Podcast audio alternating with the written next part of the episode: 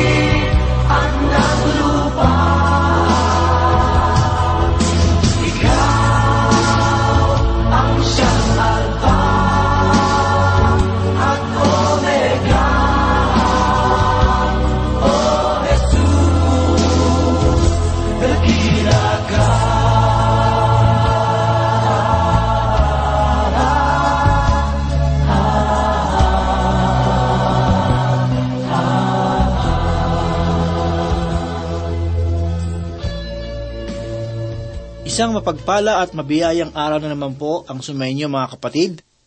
Tayo po ay nagpupuri at nagpapasalamat sa Panginoon muli sa pagkakataong ito na tayo po ay makapag-aral ng kanyang salita. Ako po si Pastor Dana Bangko at samahan niyo po ako sa pag-aaral ng banal na aklat. Magpatuloy po tayo sa pagbubulay-bulay ng aklat ni Propeta Daniel. Tunghayan po natin muli ang kanyang mga pangitain. Basahin po natin ang ipinahayag ni Propeta mula sa ikipatong talata. Pagkatapos nito ay nakita ko sa pangitain sa gabi ang ikaapat na halimaw na kakilakilabot. Nakakatakot at napakalakas. Ito'y may malaking ngiping bakal. Ito'y nananakmal at lumuluray at niyurakan ng kanyang mga paa ang nalabi. Ito ay kaiba sa lahat ng halimaw sa una sa kanya at siya ay may sampung sungay. Itong halimaw na hindi lubos maisalarawan na may sampung sungay ay kumakatawan sa Imperyong Roma. Tulad nito, ang bakal na binti ng rebultong ginto na ipinatayo ni Haring Nebukadnesar. Makikita natin na ito ay ipinaliwanag mula sa ikalabing siyam hanggang sa ikadalawamput walong mga talata. Nais nating malaman ang paliwanag ng banal na Espiritu ng Diyos na magpapalaya sa atin mula sa iba't ibang mga pangangailangan. Mga kaibigan, kung inyong mapapansin, ay mas pinagtuunan ng pansin ng ikaapat na halimaw kaysa iba sa mga halimaw kahit na ito ay pagsasama-samahin. Ang bahaging ito ay mahalaga sa atin sapagkat tayo ay nabubuhay sa panahon ng ikaapat na halimaw. Sa kabuuan, ang ikaapat na halimaw ay kakaiba sa tatlong naunang mga halimaw at siya ay pinahayag na nabubukod na pangitain. Ang mga naunang hayop ay makikita natin sa mga lugar na pinag-aalagaan ng iba't ibang mga hayop. Marahil lahat tayo ay nakakita na ng leon, oso at leopardo, subalit tiyak na hindi pa tayo nakakita ng hayop na tulad ng ikaapat. Tunay na ang ikaapat na hayop ay kakaiba sa lahat ng mga hayop na naipahayag. Marahil ay hindi na tayo makakatulog sa gabi kapag nakita ninyo ang ikaapat na halimaw. Ang halimaw ay isinalarawan na nakakatakot, nakakapangilabot at napakalakas. Ang hayop na ito na kumakatawan sa Imperyong Roma ay nagtataglay ng katangiang kalakasan. Pinahayag ang kanyang pagiging nakakatakot at kakilakilabot at wala nito pang ibang hayop na nabanggit. Ito ay mayroong malaking ngiping bakal at katulad nito ang bakal na binti noong rebultong ginto na ang ulo ay kumakatawan sa Imperyong Roma. Ang bakal na sakong ng Roma ay nasa liig nitong sanlibutan sa loob ng isang milenyo. Marami ng dakilang bagay ang naipahayag tungkol sa Imperyong Roma at magpasa hanggang ngayon ay patuloy ang pagkamangha ng mga mag-aaral ng kasaysayan sa lugar na ito. Pinahayag ng isang mananaliksik ang ganito, Ang imperyo ng Roma ang siyang pumuno sa daigdig, at nang ang imperyo ay bumagsak sa kamay ng isang tao, ang daigdig ay naging ligtas. Ang imperyong Roma ay bumagsak. Nagbabahagi ang mga ito sa bahagi ng Europa at Afrika. Walang nakagapi sa Roma, subalit ito ay nangalat sa iba't ibang bayan. Itong hindi pangkaraniwang hayop ay mayroong sampung sungay na tulad noong sampung daliri sa paa ng rebultong ginto. Ang binibigyan diin dito ay hindi ang pinagmulan ng imperyo, kundi ang mga huling panahon, ang panahon ng sampung sungay. Mas naging napakahalaga para sa atin ang pangitaang ito sapagkat ito ay wala pang katuparan. Sa katunayan, tayo ay namumuhay na ngayon sa mga huling panahon. Ang pangitain tungkol sa tatlong hayop ay nagkaroon na ng katuparan. Sa makatuwid, ang ikaapat na bahagi ng propesiyang ito ay natupad na. Ang natitira na lamang ay ang panahon ng mga sungay para sa panghinaharap. Ang ikaapat na lumitaw ay ang kaharian ng Roma. Kahit na ito ay nagkahiwa-hiwalay, ay muli itong nanunumbalik sa pamamagitan ng sampung kaharian. Ito ay muling bubuin na pinangalanan ng salita ng Diyos na Antikristo. Dumako po naman tayo sa ikawalong talata. Sinabi ni Propeta Daniel, habang tinitingnan kong mabuti ang mga sungay, Narito, lumitaw sa gitna ng mga iyon ang isa pang munting sungay, at sa harap nito ay tatlo sa mga unang sungay ang nagbunot sa mga ugat. Narito sa sungay na ito ay may mga mata na gaya ng mata ng tao, at isang bibig na nagsasalita ng mga kapalaluan. Mga giliw na tagapakinig, ang ating ngayong pansin ay naituon na sa sampung sungay. Pansinin natin na hindi nila kinakatawan ang ikalimang kaharian. Sila ay tumubo sa ikaapat na ulo ng hayop na pinakahuling bahagi ng katawan ng hayop na nabuo. Sa naunang pangitain ng ribulto, ay yari sa bakal at luwad ang mga daliri nito sa paa. Ang bakal ay nananatili roon, nasa gisag ng Roma. Subalit, nananatili rin doon ang luwad na kanyang kahinaan. Sa aking pananaw, ang bakal ay simbolo ng pamumuno ng isang diktador, at ang luwad naman ay kumakatawan sa nakararami o sa demokrasya. Sa katotohanan, ay nakikita rin natin ang kahinaan ng demokrasya ngayon. Ipinagmamalaki natin ang kalayaan na ating tinataglay. Tunay na kayo at ako ay hindi mahalaga. Subalit kung panahon na ng botohan ay nagiging mahalaga na tayo sa paningin ng mga politiko. Ang ibig ng Diyos na pamahalaanan ay hindi demokrasya, kundi sa isang uri ng pagiging diktador. Kung maghari na si Heso Kristo sa sanlibutang ito, hindi niya tatanungin ang sinuman kung ano ang nais niyang gawin. Siya ay magpapasya at kanyang pamahalaanan ang daigdig ayon sa kanyang nais. Kaya't mas makabubuti para sa atin na umayon sa kanyang wangis, sapagkat hindi tayo magiging panatag sa kanyang pamumuno. Sa katunayan ay kanyang itatakwil ang sinumang susuway sa kanyang naisin o ang sinumang naghihimagsik sa kanya. Dapat tayong yumukod sa kanyang harapan at magpasakop ng lubusan sa kanyang pamumuno. Ang Imperyong Roma ay nagkawatak-watak dahil sa katiwalian. Labis na pag-inom ng alak at kabulukan sa loob ng pamunuan nito. Lahat itong apat na imperyo ay bumagsak dahil sa paglalasing. Sa ating bayan ay sinasabi nating ipinagbabawal ang droga, subalit malaya naman ang pagtitinda ng nakalalasing na alak. Ang Roma ay muling itatatag at kawili-wiling malaman na ang mga tao ay naghahanap ng sinumang makagagawa nito. Ang ipinahayag ng munting sungay ang siyang susi sa lahat ng mga pangyayaring ito. Kanyang binunot ang tatlo sa sampung sungay.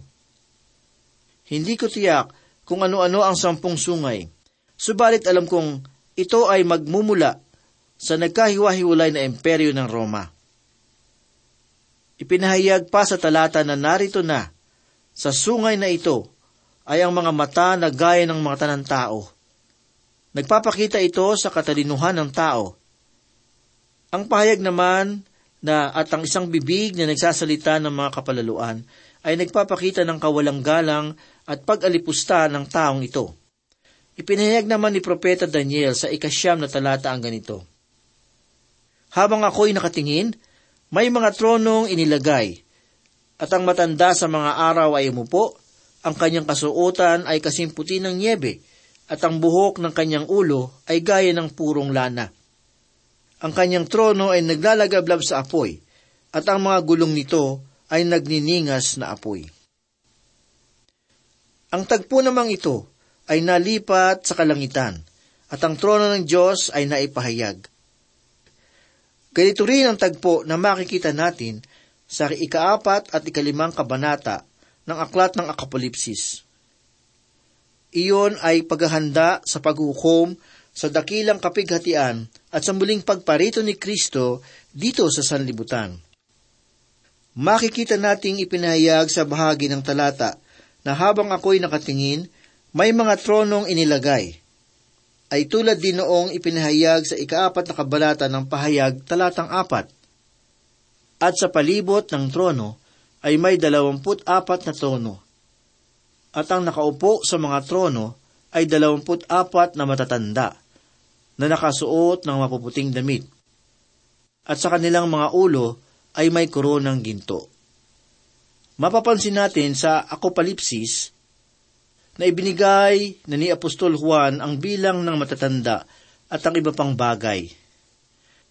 Si Propeta Daniel naman ay hindi nakatuon ang pansin sa mga ganoong bagay sapagkat ang iglesia at ang kahihinat na nito ay hindi sakop ng kanyang paksa. Ang ipinahayag sa talata na ang matatanda sa mga araw ay sumasagisag sa walang hanggang Diyos. Ang kanyang kabanalan at katwiran ay sinasagisag naman noong ipinahayag ang kanyang kasuotan ay kasimputi ng niebe. Ang kanya namang walang hanggang kaalaman ay isinasagisag ng mga katagang ang buhok ng kanyang ulo ay gaya ng purong lana. Ang kanyang trono ay naglalagablab sa apoy, nagpapahayag na kanyang paghatol. Basahin po naman natin ang ipinahayag ni Apostol Juan sa ikaapat na kabanata ng Apokalipsis sa ikalimang talata. At mula sa trono ay may lumabas na kidlat, at mga tinig at mga dagundong ng kulog, at may pitong nagniningas na sulo ng apoy sa harapan ng trono, na siyang pitong espiritu ng Diyos. Ipinahayag pa sa bahagi ng talata, at ang mga gulong nito ay nagniningas na apoy, na nagpapakita naman ng walang hanggang kapangyarihan ng Diyos. Pinahayag ni Propeta Ezekiel sa unang kabanata mula sa ikalabing tatlo hanggang ikadalawamput isang talata ang ganito.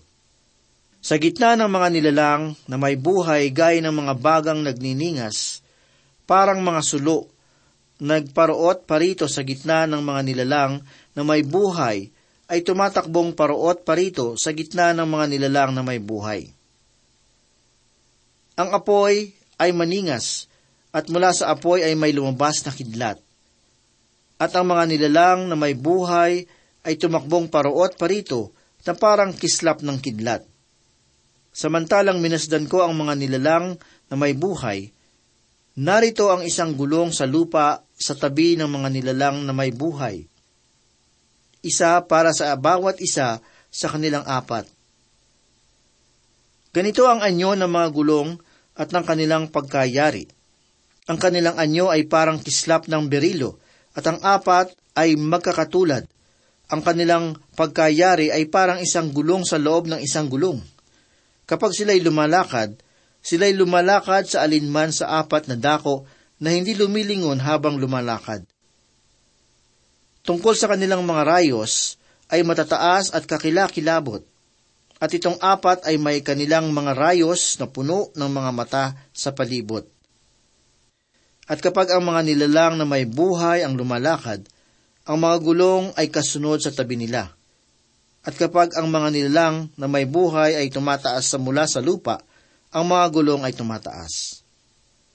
Kung saan man ang Espiritu pumupunta, doon pumupunta ang Espiritu, at ang mga gulong ay tumataas na kasama nila. Sapagkat ang Espiritu ng mga nilalang na may buhay ay nasa mga gulong, Kapag ang mga iyon ay lumakad, ang mga ito ay lumalakad din. At kapag ang mga iyon ay huminto, sila ay hihinto. Kapag sila ay tumayo mula sa lupa, ang mga gulong ay tayong kasama nila, sapagkat ang espiritu ng mga nilalang na may buhay ay nasa mga gulong. Pakinggan po natin ang ipinahayag ni Propeta Daniel sa ikasampung talata. May dumaloy na isang ilog na apoy at lumabas mula sa harapan niya. Libo-libo ang naglilingkod sa kanya, at laksa-laksa ang nakatayo sa harapan niya. Ang hukuman ay humanda para sa paghuhukom, at ang mga aklat ay nabuksan. Mga kaibigan, hindi ito ang dakilang paghuhukom sa puting trono na mangyayari pagkatapos ng milenyo, kundi ito ang tagpo ng paghuhukom sa dakilang kapighatian. Ito ang muling pagparito ni Heso Kristo upang itatag ang kanyang kaharian dito sa daigdig. Tunghayan po natin ang ipinahayag ni Apostol Juan tungkol sa bagay nito sa ikalimang kabanata ng Apokalipsis mula sa ikalabing isa hanggang ikalabing apat na talata. Nakita ko at narinig ang tinig ng maraming mga anghel sa palibot ng trono at ng mga nilalang na buhay at matatanda. At ang bilang nila ay milyon-milyon at libo-libo na nagsasabi na may malakas na tinig.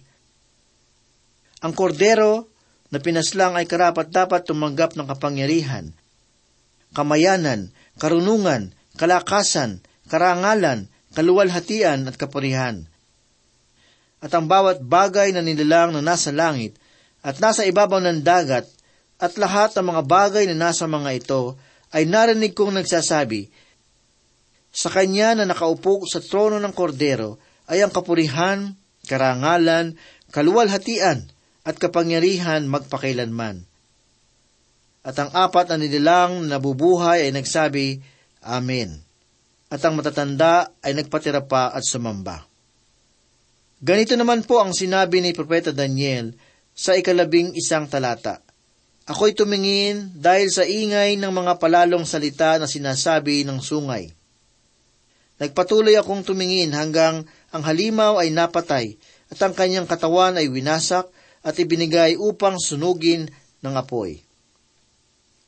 Samantalang ang Diyos ay isinasaayos ang tagpo ng paghuhukom sa kalangitan at ang kanyang tinitingnan kung sino ang makapasok sa kanyang kaharian. Sa sanlibutan naman ay narito ang munting sugay na nagyayabang at nagpapahayag ng kapalaluan sa ikalabing pitong kabanata ng pahayag talatang lima at anim ay ganito ang pahayag ni Apostol Juan. Ang halimaw ay bibigyan ng isang bibig na nagsasalita ng mga palalong bagay at ang mga kalapastanganan at pinahihintulutan siyang gumamit ng kapangyarihan sa loob ng apat na put dalawang buwan. Ibinuka niya ang kanyang bibig upang magsalita ng mga kalapastanganan sa Diyos, upang lapastanganin ang kanyang pangalan at ang kanyang tahanan, gayon din ang kanyang naninirahan sa langit. Ang binigyan diin sa kahariang ito, ang kinatawan ng hayop ay hindi ang panimula kundi ang katapusan nito. Ang paglitaw ng munting sungay ay matapos pumarito si Yesu Kristo upang hukuman ang bawat bansa. Sa ikalabing isang talata ay ganito naman ang pahayag ni Propeta Daniel. At tungkol sa iba pang mga halimaw, ang kanilang kapangyarihan ay inalis, ngunit ang kanilang mga buhay ay pinahaba pa ng isang kapanahunan at isang panahon. Kahit na ang tatlong naunang mga hayop ay nawasak, ang pag-iisip at filosofiya ng mga kahiriang kinatawan nito ay nananatili at mahayag sa panahon ng dakilang kapighatian. Alamin po natin ang ipinahayag ni Propeta Daniel sa ikalabintatlong talata. Patuloy akong nakakita sa pangitain sa gabi at narito ang isang gaya ng anak ng tao na dumarating kasama ng mga ulap. At siya ay lumapit sa matanda sa mga araw at iniharap sa kanya. Ang anak ng Diyos ay binigyan ng kapangyarihan upang kuhanin ang mga kaharian ng sanlibutan sa mga hintil at itatag ang kanyang kaharian. Ang bahagang ito ng kasulatan ay tinutukoy ni Heso Kristo na kanyang ipahayag sa ikalabing apat na kabanata ng Marcos, talatang anim na po, isa at anim na po at dalawa. Ngunit siya ay tumahimik at hindi nagsalita ng anuman. Tinanong siyang muli ng pinakapunong pari at sinabi sa kanya, Ikaw ba ang Kristo, ang anak na pinagpala? Sinabi ni Jesus, Ako nga, at makikita niyo ang anak ng tao na nakaupo sa kanan ng makapangyarihan at dumarating na nasa mga alapaap ng langit.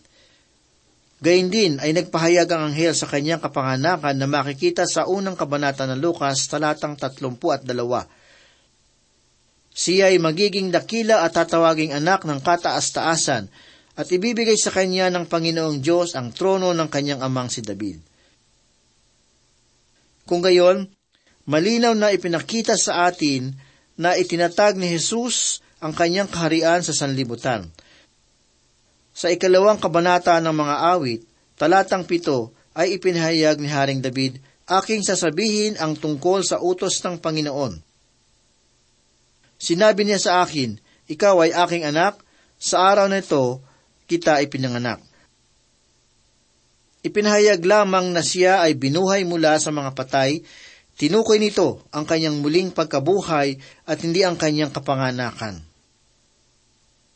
Si Apostol Pablo ay nagbigay ng kanyang paliwanag sa ikalabing tatlong kabanata ng mga gawa, talatang tatlumpu at tatlo, na nagsabi na ang mga bagay na ito ay tinupad din niya sa atin sa kanilang mga anak, ng kanyang muling buhayin si Jesus Gaya naman ang nasusulat sa ikalawang awit, Ikaw ay aking anak, sa araw na ito, naging anak kita.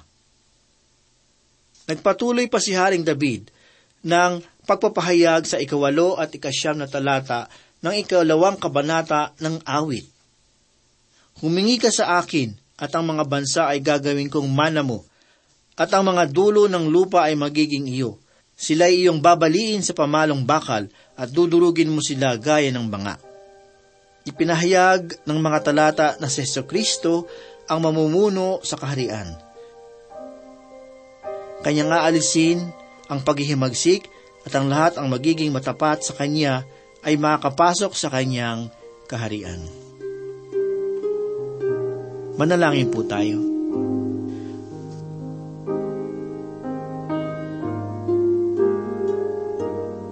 O amang Diyos, marami pong salamat muli sa iyong mga salita.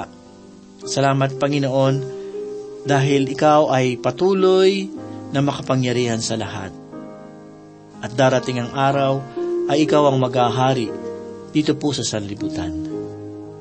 Marami pong salamat dahil iyong pinangako na ikaw ay babalik at ikaw ay kukunin mo ang iyong mga anak at mga kasama mo. Salamat Panginoon, nais ko pong idalangin ang mga takapakinig. Patuloy mo pong gabayan, patubayan ang kanilang buhay at patuloy mo pong palakasin ang kanilang pananampalataya sa iyo. Marami pong salamat. Ito po ang aming samot dalangin sa pangalan ni Jesus. Amen.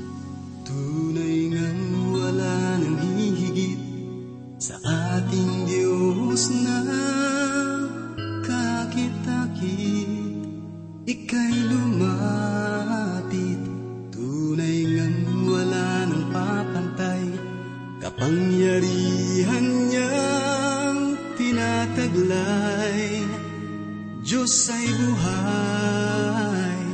Ang lahat sa Kanya ay luluhod At magsasabing siya ay